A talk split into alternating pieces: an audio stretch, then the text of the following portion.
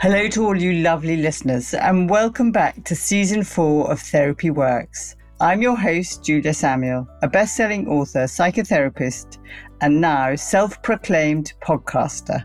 And these are my daughters. Hi, I'm Emily. And I'm Sophie. Each week, we invite you into our therapy room where we'll be joined by a variety of voices, some well known and some unknown. Together, we'll be navigating some of life's biggest challenges. That's right. We'll be diving deep into conversations about struggles people have faced or are still facing.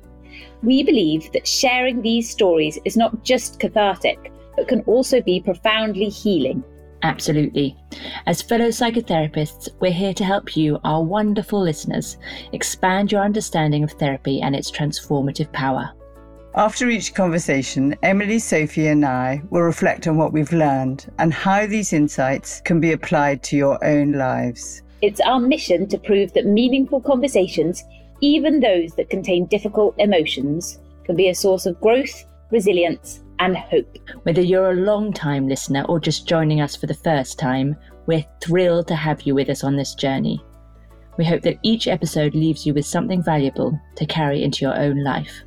And without further ado, let's dive straight into this week's episode and start unpacking life's challenges together.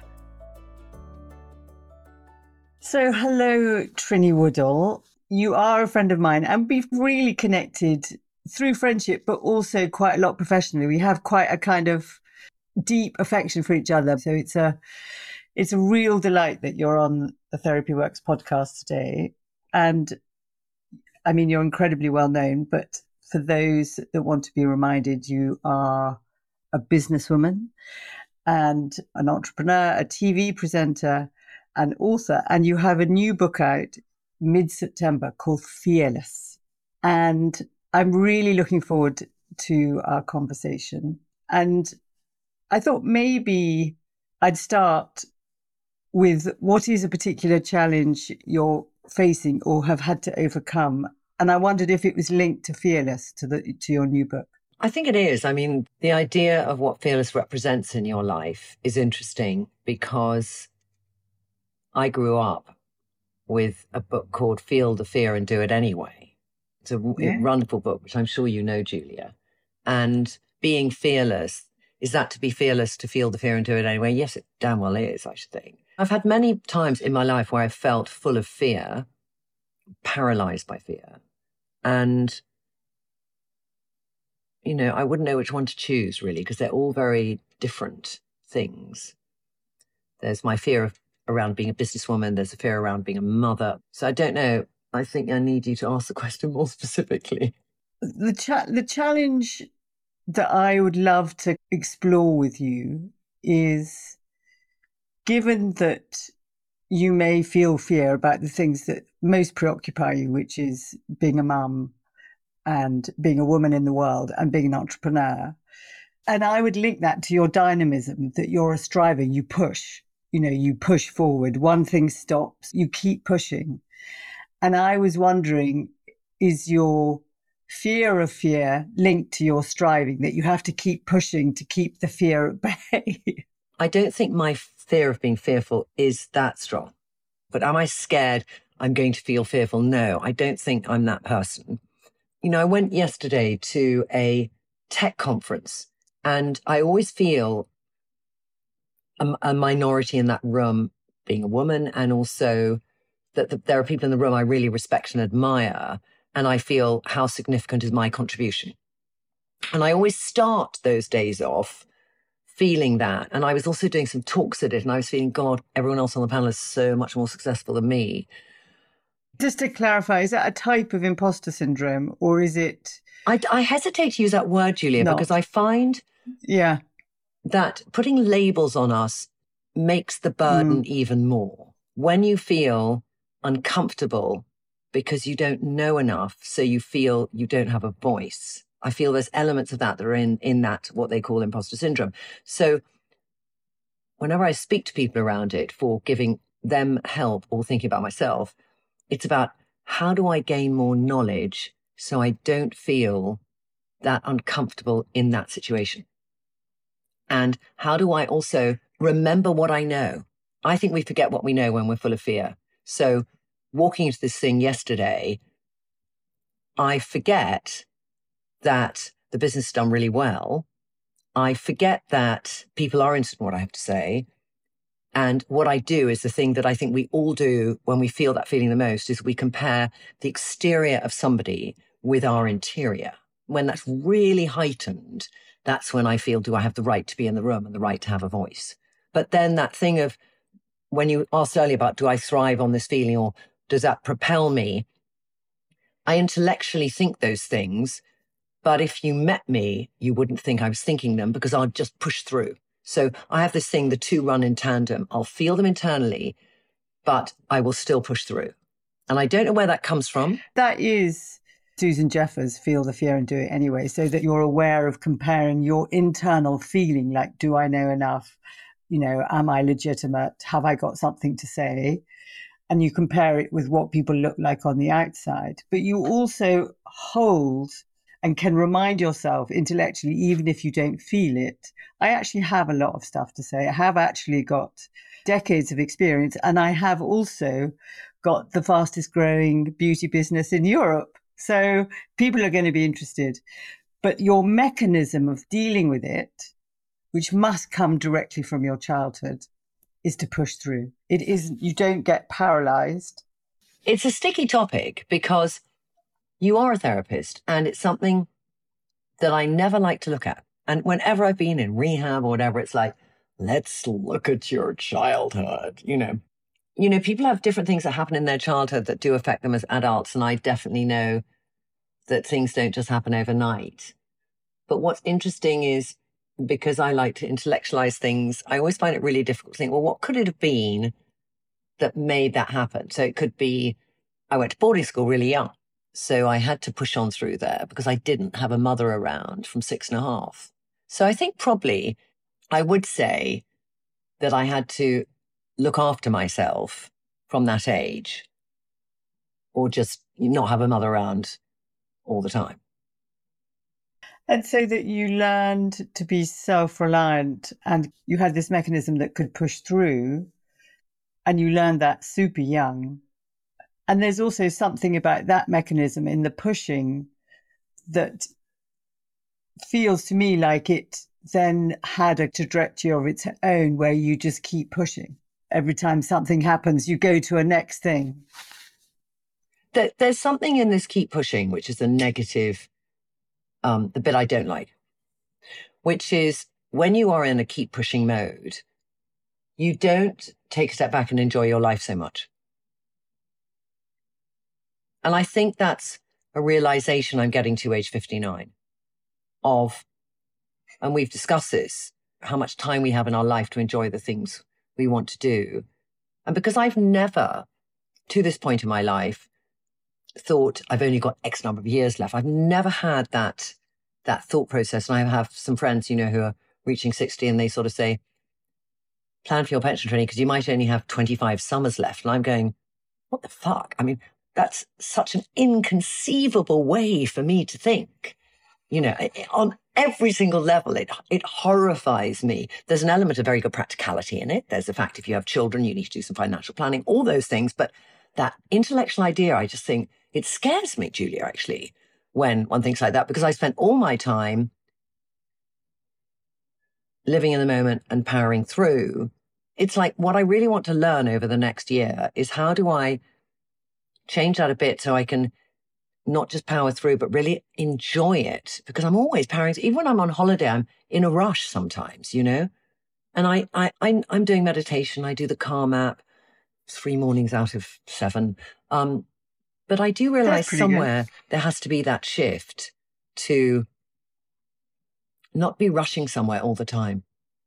As that as your challenge, as it were, is a really interesting one. If you're in a heightened state, you're in flight or you're running away from in fear, so it doesn't matter which way you're doing, you're going fast and you're moving in an environment that in some way feels under threat, that you have to keep running. So, in some ways, the work for you is recognizing that you are finally at 59, nearly 60, in a place of safety And in that place of safety is where you can play, where you can let go, where you can be happy doing nothing, where you can believe there's not scarcity, but abundance.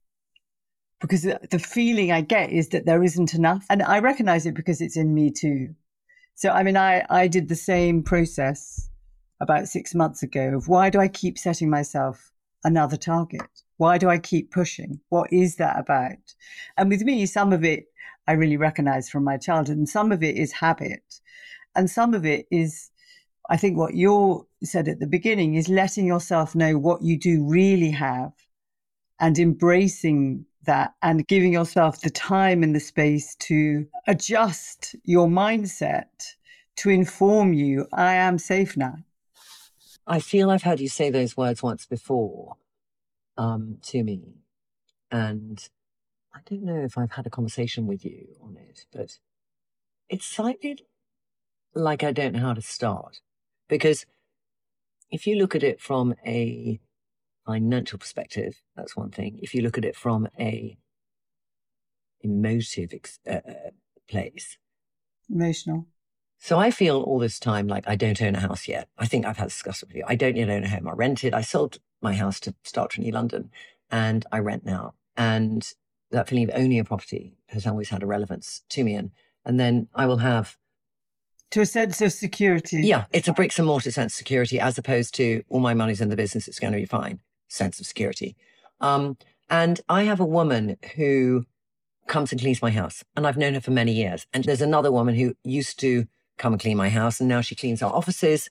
So they've both been in my life a long time. They've they've seen me through. One of them seen me from my twenties, uh, through marrying Johnny, through having Lyla, through world fall apart when Johnny, my my daughter's father, died, through all of that and the and the other one there as well. So both of them separately in the same day because one of them's not very well, so can't work for me at the moment. So she was chatting and I said, look, you need still to earn a salary. So just walk the dog every day, but I want to still pay you. And she said, no, you mustn't. You've got to look after your money, Trinny. Okay. And I'd had the other lovely Antonia earlier in the day when I'd said, you know, could we just, she said, no, Trinny, you must look after your money. And I'm like, both of you are like these mother hens worried about my finances for me. And I said, You've both got to have faith. Mm. Nobody works this hard and, and doesn't generate a decent business. I'm doing okay, Maria and Antonia. I am doing okay. So I want to be able to support you whilst you're not very well to still have a salary. I can still afford to get somebody else to clean the house. Don't worry. It was a chance in my head to say, Trinny, you know, convince them because it's true. I'm not going to go from this to zero. I'm not, you know, I, I put a lot into it. Even if I was run over by a bus tomorrow, I feel there would be a future to the business and Lyla would be okay. I just kind of feel that. I, you know, I don't think it would die a death overnight. You trust that? I think I trust that. I mean, it, it's difficult because I am in a business where I'm the face of the business as well as running the business, which is challenging.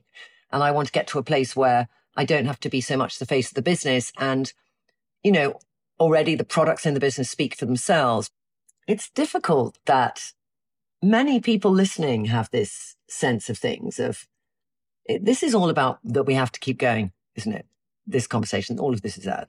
But it, but it was interesting just that bit of my, my taking the other side of the coin and saying, I will be okay. Please don't think it's going to disappear tomorrow. I mean, for people listening, and most people listening are women, that we need other people to challenge us sometimes to let ourselves know what we really do know. So if you'd been on your own, you might have had a kind of unspoken fear that I don't have enough to buy a house or I don't have enough. But when they actually voiced your fear, it's like, hang on a sec, fuck off. I have got, I have doing really well. What do you think as a female founder, as a, a female entrepreneur? What's your take of the challenges of women in relation to money, making money, not having enough money? Lots of people start clubs in our in our office, and one of them the other day said, "I want to start a finance club for women," and you know they Good sent idea. it out to thing, and I said that's such a brilliant idea because it's knowledge that gives us confidence and power. And power. I think, yeah, I think there is definitely something where knowing you can own, understand, and grow your finances, whatever salary you're on, and what the opportunities are and what's safe to do and what isn't. You know, whether it's like I'm saving a little bit each week to I want to invest in something to I'd like to invest in a startup, whatever your your breadth is, to have that financial knowledge, I think I think women generally, generalistically are still behind. And having that information is yeah. really powerful because then also if you're a woman in a position where you're thinking, I'd like to leave my partner, but I don't know what that looks like for me financially. You know, that's one of the biggest reasons people don't leave relationships is because they're worried about how they'll manage and how they'll cope. Survive. Yeah. yeah. So I think it's so important. Anything we start learning becomes suddenly half as scary. I think you're absolutely right that we hand over the power about money to men and that we need to own it for ourselves by informing ourselves and getting knowledgeable.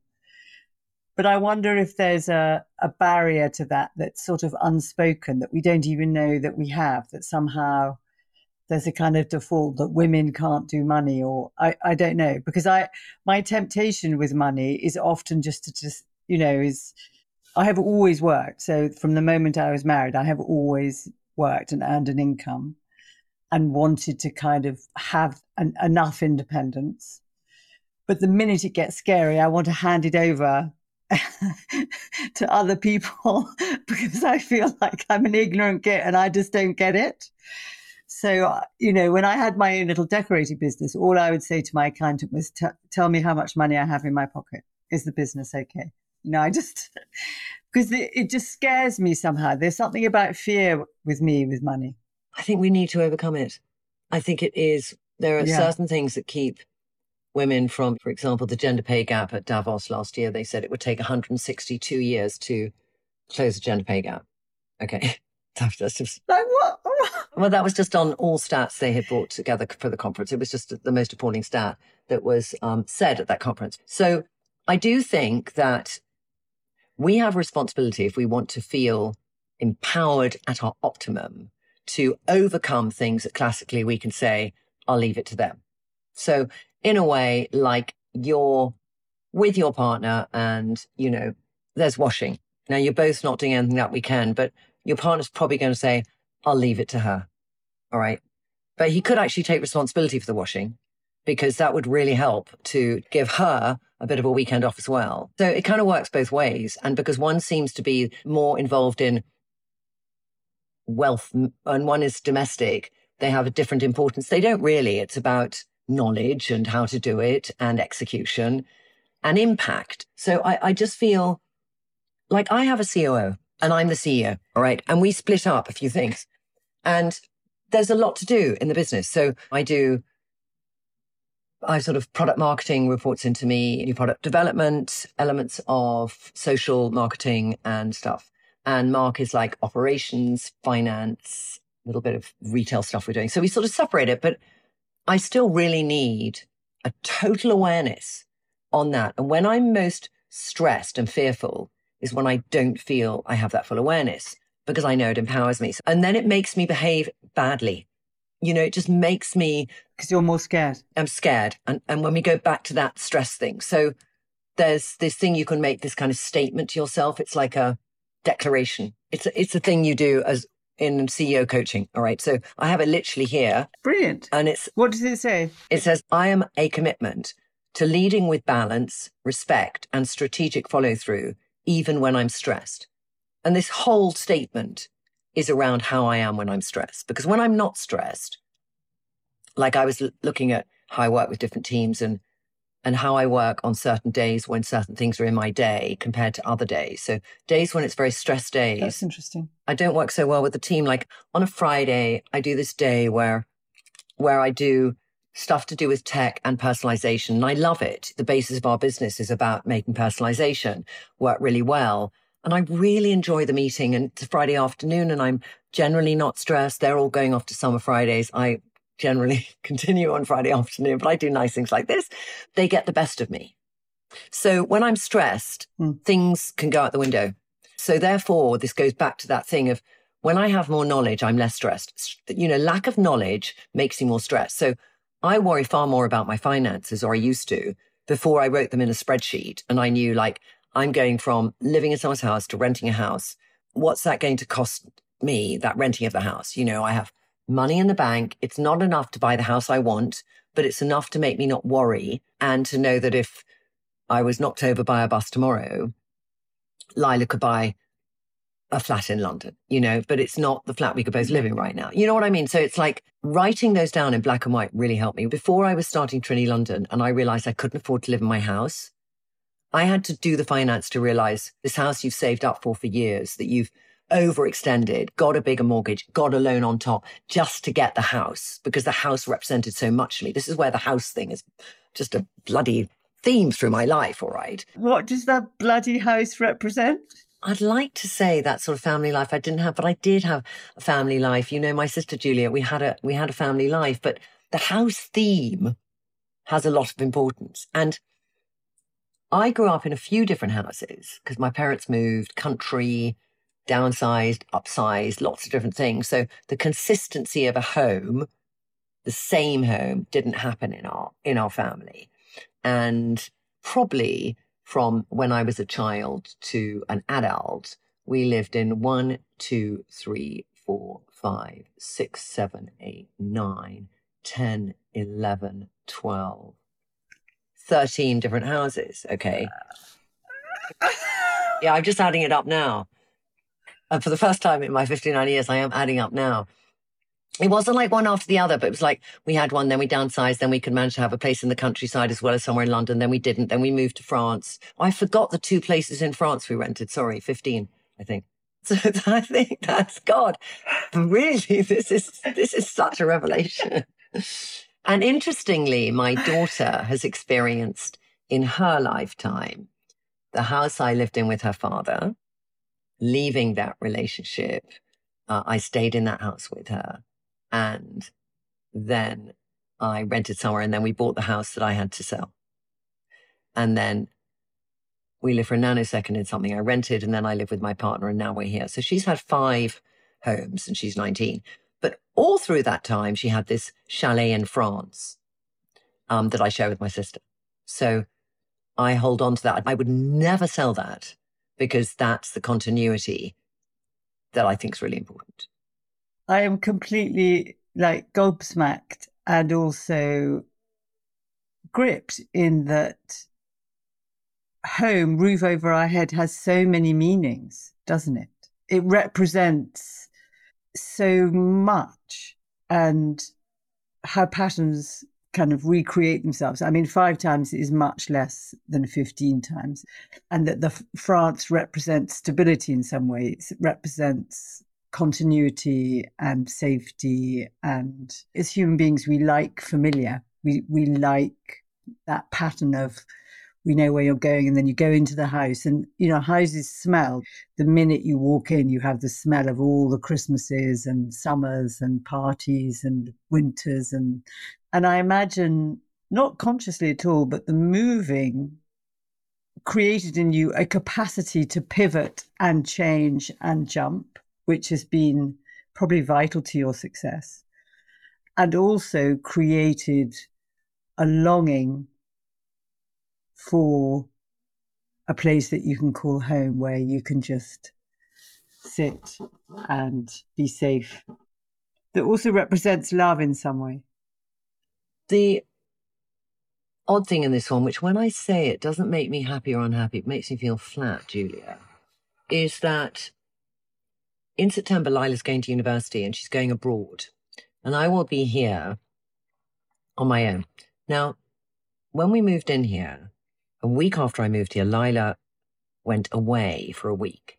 And I realized when she went away that it was the first time, I think, since I was 29 that I'd ever had a night on my own somewhere.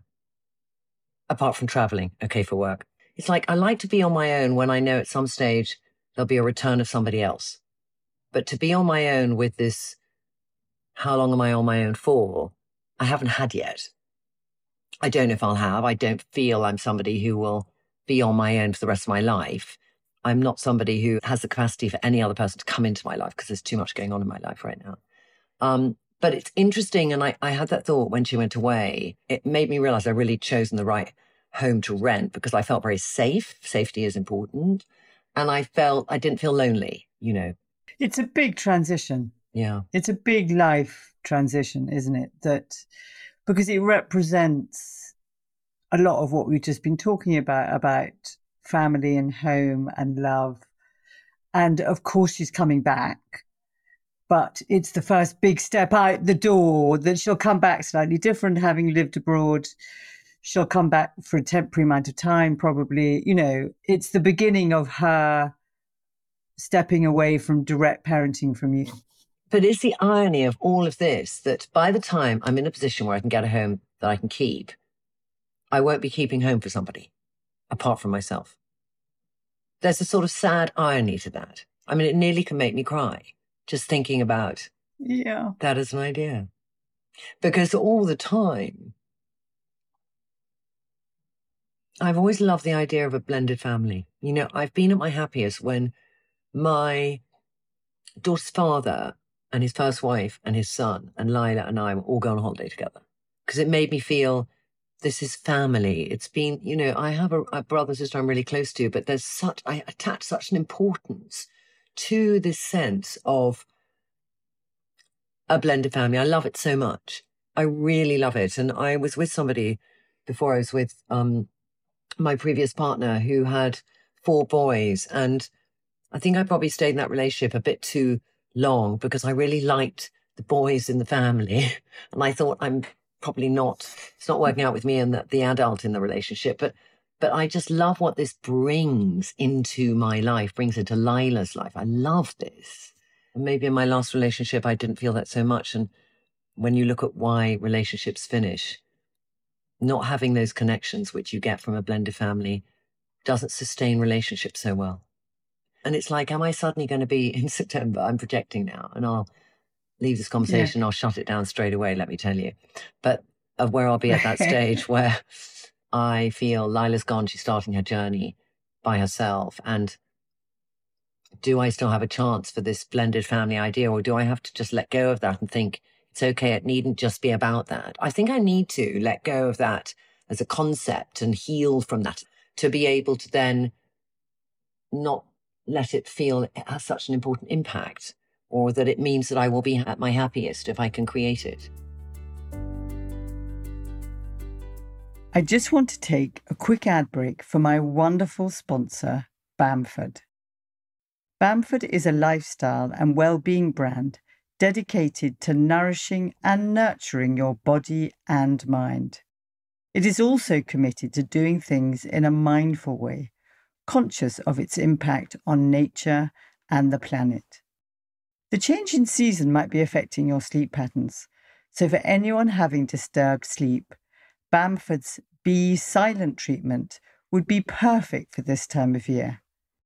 Japanese shiatsu rocking techniques, a soothing foot bath, and assisted stretches to help release tight muscles are all designed to relax your body and prepare it for a restful night. Bamford are inviting listeners of the podcast to experience their targeted holistic treatments at their wellness spas in London or the Cotswolds and are offering a brilliant 15% off all bookings until the end of the year. Book your treatment online at bamford.com and use the code TherapyWorks at checkout on all spa bookings.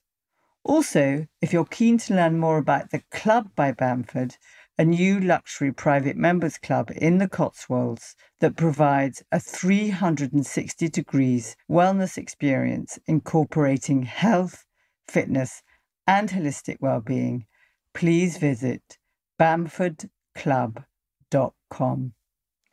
A big thank you to Bamford for supporting Therapy Works. This podcast is sponsored by BetterHelp. September is a time associated with transition. For some, it signals the end of summer holidays and the return to regular routines, while for others, it represents new beginnings and a renewed sense of purpose. While some of you might embrace this, many might become overwhelmed with all the new pressures you've put on yourself. So, if you're one of those people struggling to fall asleep, or your brain won't stop worrying, it turns out that one great way to stop these racing thoughts is to talk them through. And there's no better place than therapy to do just that. Talking to a therapist will help you get out of your negative thought cycles, give your brain a break, and allow you to find some mental peace. So if you're thinking of starting therapy, it's definitely worth giving BetterHelp a try. It's entirely online and designed to be convenient, flexible, and suited to your schedule. Get a break from your thoughts with BetterHelp.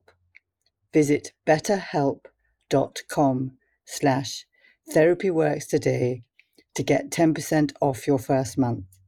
That's betterhelp, H-E-L-P dot com slash therapyworks. There's something incredibly poignant and also like deep awareness that you're noticing of when you get to the point in life where you may have time and the capacity to have what you've most longed for, which is time and connection, you know, with a a big blended family, maybe when it's least available to you. And I think psychologically there is something about the paradoxical theory of change when you can let yourself uh, accept the thing that you don't want could happen. And in finding a way of living with that, that frees you to be open to what does happen, which could be wonderful and it will be whatever it is. But what you're saying, what you don't want is to have this kind of fixed, almost like haunting longing that interferes with actually the possibilities of your present and your future, which who knows what they could be. Mm. Which I think is what a lot of people feel, you know, at this stage. And I don't want to be that classic mother who falls apart when their child leaves home, you know, kind of thing. Well, it's definitely a loss. And I think it's a loss for all of us as parents. And recognizing it as a loss and finding ways of supporting yourself through it, I think is really important. But also, if I think about you, like when you set your mind to something, my understanding is that you make it happen. Mm-hmm. You know, I've talked about this on the podcast before. There's this space which is a potential, which is a fertile void, which is both the feeling of loss and sadness and longing, and also full of fertility and possibility and trying stuff out and experimenting and letting yourself see iterations of yourself or versions of yourself that you haven't had the capacity before because there wasn't the space. And so, not being in a hurry, but giving yourself time between the transitional end of one phase of life and the entry into a new chapter in your life, I think would be very important. And you tend to go fast to kind of get to the next thing. Mm um, probably because of the discomfort of not knowing. But it's almost like you're saying to yourself, I don't want to do that this time. I want to be different this time. Yeah. You know, our internal world takes a lot longer than the external change. And so your capacity to adapt, you really learned so young. You have an enormous capacity to adapt. It's almost like you're a greyhound that adapts and runs. Just, and so if you can adapt and slow down, that might give you the space to kind of settle rather than keep going to the next race. I had a slow down moment. I was in LA two weeks ago and I had a car crash. It was interesting to have that something coming in to physically slow you down. I felt my manicness when I was in LA because I thought, I let me have a holiday with Lyla and let me do work. And it's very difficult to do both of them. Then I'm kind of stressed that I have to get up early and whatever. And then Lyla's not getting the enjoyment of the holiday with me. And looking back at it, she had a nice time. She brought a friend. So I knew that I wanted her to have a nice time when I wasn't there, kind of thing. But I did notice through this week, I was very on edge. There was a few things riding on it. And then I came back from a meeting in the valley and I came over the hill and I turned into my street and the car came right into me at 50 miles an hour and T-boned me into another car. And it was Jeez. quite a impactful crash and all these bags went off and my knee was damaged and everything. I hadn't been that shaken for God, like I don't know when in my life I'd actually ever been that shaken. But the only other time I felt that visceral impact on my body was when the police came to tell me that Johnny had died. You're suffocated by that attack on the impact of it, you know. And it was really very similar. And I, interestingly, when I say that now, I think then what I did, this is such a thing I do. And I literally like pretended I hadn't had a crash in, in my head. So, you know, I called Lyla. I was at the end of my street and I said, darling, I've been in an accident. She went from one to 3,000. I mean, I could hear the ultimate panic in her voice. And I said, darling, I'm at the end of the street. And I saw her come out the house. Which way? Which way? You know, like, and then she was running up the street to me. And I knew she'd see how bashed up the car was too. Um, and she went from anger to upset to fear. All like all these emotions came out of her. Yeah. And I sort of thought to myself, in in this whole flash of everything, I have such a responsibility to Lyla to make sure I'm okay, to make sure I live.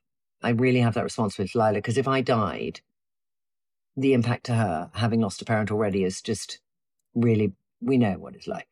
So I have that responsibility. Then she said, you know, you really should go to this hospital. And I said, no, I think I'm all right. And then I went home and then some people came over to see me and I just put some ice on my body and stuff. And, and, and she kept saying, cause I was, you know, we went to the airport and it really hurt. I said, I don't know why you haven't seen doctor yet. And I didn't. And I came back here and my knee was swollen twice the size of the other. I didn't see a doctor, went to the office and I didn't feel great. And then that weekend, um, my stepson's uh, mum came around to give me a reflexology. She gave it to me. And halfway through, I felt profoundly uncomfortable. I said, Really, I just want you to stop, Millie. I'm not enjoying this. And she said, I think you should keep going, Trinny. I said, No, I'm feeling so uncomfortable. You have to stop. And so she stopped. She said, But just, you know, sleep on it. You'll feel better in the morning. I, I withdrew from her because I just, I kind of thought there's something she's done that's made me feel this uncomfortable. I really withdrew and I said, I'll be fine. But I just kind of wanted to her out the house. And I love Millie greatly. You shut down. Yeah, I just like shut down and felt uncomfortable all at the same time. You know, she said, Trinny, there's probably a bit of that trauma coming out from the crash. And you maybe you just haven't allowed yourself to fully feel what did and didn't happen. You know, it made me slow down. And oddly, since this crash, there's lots of decisions I've got to make about some stuff at the moment where I've been taking a long time to make some decisions.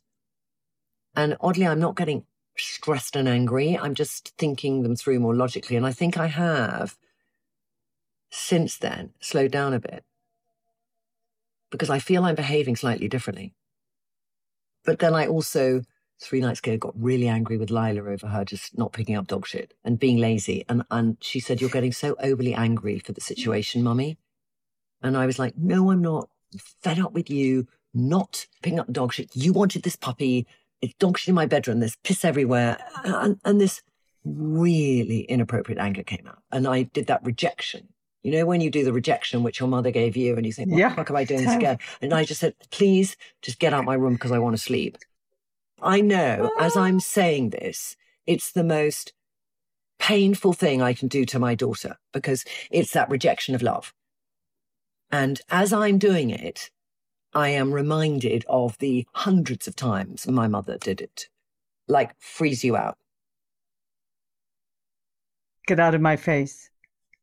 And she just comes in for more whenever that happens. And then in the end, something breaks it. And then we spend an hour cuddling and chatting through stuff and it's okay. But each of those moments take a toll too, you know? So I felt fully justified in my telling her this stuff, but it was the way I was so angry just being your worst self that yeah. you you know it and the words are coming out of my mouth and I can hear them and nothing in the world is going to stop me in that moment. but what's really powerful is your insight, the connection that you made between Johnny's death and the trauma from the accident.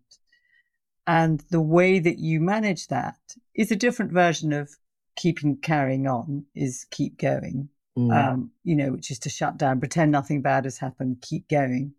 But the psychological toll of that is this very heightened state that in some ways distances you from yourself and creates a drum inside you that just feels like Jaws music, isn't it? But also, it sounds like you're really wanting to learn from it, like making these decisions with more thought and less haste. Mm. It's like you recognized you are actually mortal in a way that you haven't been able to or wanted to before, and that in really recognizing you're mortal, it recognizes your responsibility to Lyla, and that what matters more than anything is her. So that reprioritizes how you live your life. Mm. If my life is to live and thrive and be healthy, and if that's a lens that informs my decision making in the future, that's an important lens. But I was wondering, and I think people listening for their own relationships, whether being a powerful, successful woman and dating men, there's a there's a challenge in that that men find that challenging. I don't know the answer to it. I've experienced it in different ways. That when I've had a pattern of repetition actually, because when I was with Lyla's father he, and I started dating him, I was recently in recovery. I just getting my, a job. You know, I was really at the beginning of stuff. And then through that, I built up my career. And as that was happening, the opposite in a way happened with Johnny. So we had a very short axis point where we were both exactly the same place. And proportionally, it was probably like a 30% was the time Johnny was in that situation, 70% was the time that I was the main breadwinner. Ascending. Yeah. The dynamic was different, and it's outwardly, Johnny was never ever jealous of my success and was my biggest champion. Um, and very proud of me and always bigging me up. And inwardly, he had a lot of demons and life took its toll. It was at a time when perhaps I was visually quite well known. And so. You're on telly all the time. You're on buses. I remember. I mean, you were super famous. I mean, you are now. But it was that, it was just that visual. So I think that visual impact is different. People might say Trinny's husband. You know, in some instances, in some yeah. reporting, Johnny didn't even have a goddamn name, you know. That has an impact on somebody when they're always not known entirely for themselves, but they're known for also their association with somebody. That has an impact. There were other things going on as well there too. It wasn't detrimental to our relationship because there was an underlying other issues which were detrimental to Johnny. Yeah. But they wouldn't have helped. And then I went out with somebody who was drawn to the fact I was famous and um, quite like that. Makes me feel a bit sick hearing that. I didn't really see it. It, it. didn't last that long, the relationship. There was a little bit of that. And there was a pretense that, that it was the opposite. So then when I met Charles, who I went out with for 10 years, I didn't really know them at the beginning at all. And I'd been filming a lot abroad. So when I actually met them. I didn't know who they were. I knew nothing about art. I literally vaguely knew they'd done advertising. Okay. And so I remember at the first dinner I had, it was like at the end of the evening, and somebody had sort of set us up, and, and we had this very animated conversation. And then the next day, this woman called me up and said, What do you think? And I said, I found them fascinating, really clever, but I don't know how kind they are, you know. And it was just, it was not a comment against the fact that maybe by in the public's eye they have been deemed as an unkind person because I didn't know anything about them at that stage. I, it was just a general thing, like is somebody kind? It's like an important thing to me. Yeah, it's an important thing. Yeah. Yeah. So it's a quality you mind about. Exactly. So when I started going out there was a lot of press due to things that had happened before I came around. So I was sometimes in that thing of that person's new girlfriend with my name mentioned because I've been in the public eye a bit, but still in those kind of terms of things. I was still doing telly. I remember I was still filming abroad a lot, but I was already having the idea for Trinny London. I think when you're in a relationship, you just have to have a mutual respect for each other over what you both do. And whether that yeah. means one person is more publicly doing something or privately doing something, you just have to have that. And when you don't have that, things tip over. And so I've been in relationships where I've been the main breadwinner. I've been the most known person. I've been in relationships where it's equal. And it's also about the place you are in your life. And I think if you're at different places of what you want in your life, that's when you, you have to face the challenge of can we get through this stage? Or actually, are we never going to meet again in that place, you know? And in my last relationship, I thought, we're never going to get back to that, actually. We're both actually going in slightly different trajectories. And and different aims of what you want, how you want Yeah, to live your life. Different aims. And I kind of, you know, I sometimes do project, you know, there's something about familiarity. So there's Yeah. that whole cycle within a family unit of endless new family stories. And, but it's the same big family scene. And with me, I feel I've had this smaller family scene. One thing I'm nostalgic about is the memories of times together. So when you do then end a whole relationship, you lose those talking about those memories you've had together. So you you lose Yeah. this chunk. It's like you use a little bit of the, the computer code, you know, that makes up your your self. You lose your shared story. So you have the story of the holiday in yourself, but you lose the sort of common narrative family story together Yeah, that is is very important to you. yeah. It's just so therefore that The chunk. teasing. So you know, I obviously have those ten years with Lyla, and but I also there were lots of people I didn't see during those ten years. So what's also very interesting is that when you start a business, you give it your all. So I literally had time for Lyla and Charles. Um, so what went was my relationships with my friends and also to an extent with my family. And that was the sacrifice I chose to make to build a business up. But it meant that people's lives move forward. I see a lot more friends now and and you kind of get through that. You are at that moment where you think, God, we'll never have enough memories together that I can recapture what that friendship used to be. And that was my fear. And I remember in the last three or four years, I was thinking that a lot of girlfriends I'd be very close to, and I'd miss these chunks of their children's lives. And when you miss chunks of your friends' children's lives, you feel detached from them because they're going to be talking about that a lot and want to have people in their life who have that shared memory. And then I, there's some people I reconnected with where, you know, I've sort of recently got to know their kids at this older age and I only knew them very young. And like this summer, they invited us to go on a family holiday together. And I thought That's you so can get things back because their kids are adorable. Lyla's friends with one of them who's a few years younger. But I just thought actually, when we think we've lost things, they can come back. And you can be in that Yeah. moment when you just feel, I'm doing all this, I'm doing this for Lyla, but I'm sacrificing this sense of memories of my life because they're becoming very binary. But it's like, you know, you have a really bad cut, you think it will get a scar, and you realize actually it can heal up. we have this incredible capacity as human beings to take the good from the past and reinvest it and create our present and our future. And all of us are leaving things behind all the time, whether we're in the same family system or not.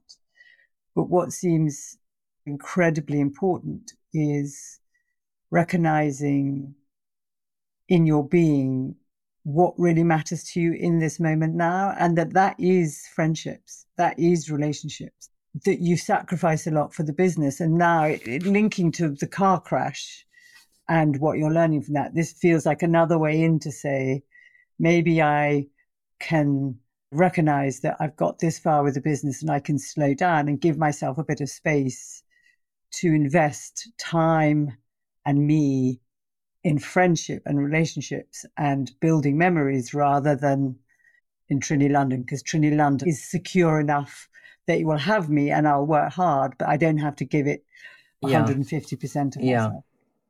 And I think at some stage with the business, you have to make that decision.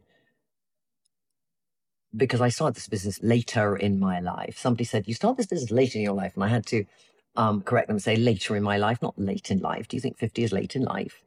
You know, when I meet lots of people who've had businesses, they've really grown and they just say, You've got to remember that you never die thinking, I wish I worked harder. So we're coming to the end. If there is a last thing that you feel like you've learned from all that you've gone through, what do you think that is? We've talked a lot about the past today, but I also think it's really important not to live in the past. I really do. And it's oddly one thing I've learned from Charles. Yeah. And maybe that was in a way that he did it well or not well. But living in the past too much means that you're not that happy with your present. And the past was a better time. So it makes you feel even that distance between the two. And instead, it would be, I think it's always more beneficial to think, what can I do in my present to make me want to think about my present most of the time? Um, or not what could be or what has been, you know? And I think what could be and what has been is like looking and thinking, comparing your inside with somebody's outside. I just don't think it goes down a great place. Yeah. So trust in yourself and your present right now. Mm. That's a lovely way to end. Trinny Woodall, good luck with the publication of your book, September the 14th, Fearless. And it's going to be a brilliant, brilliant book. It's going to be a good manual to help you on things. Oh, good. I love talking to you.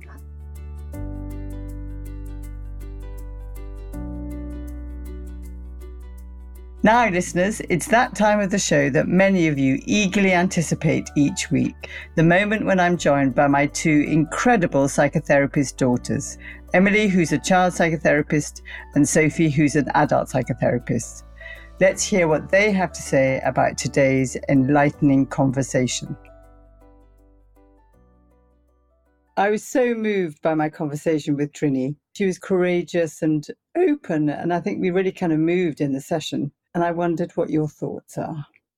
I really loved the way Trinny is so authentically herself and how much that comes Yeah, across without sort of speaking to anything specific that she said. But there was a lot of the of things that really resonated with me.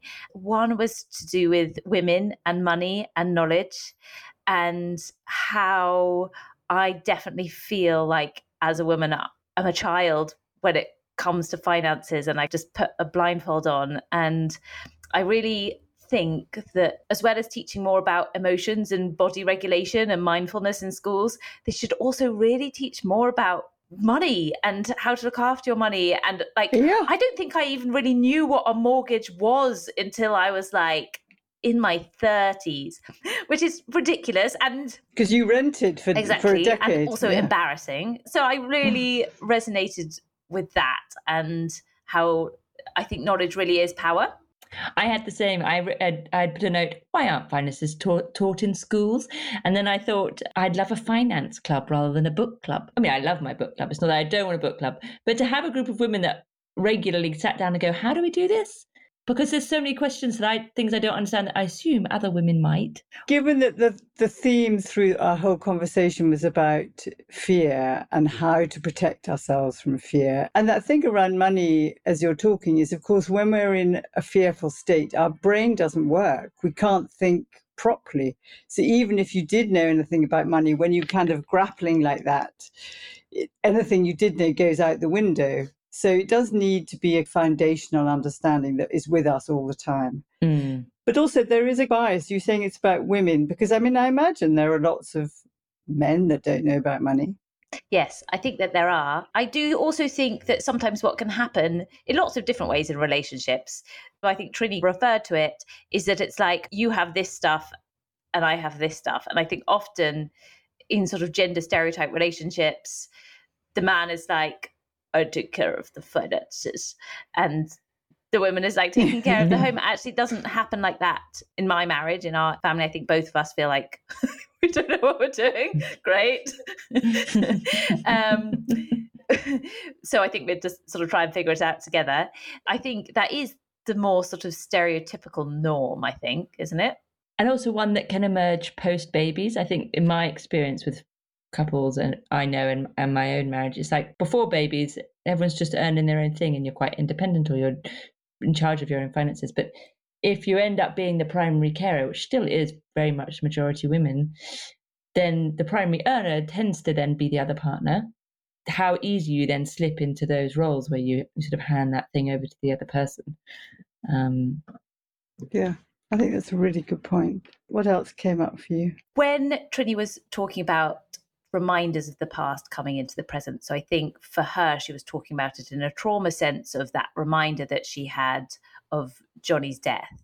And I think obviously a trauma is a really specific thing where it really stays in your body and comes back in this really visceral way.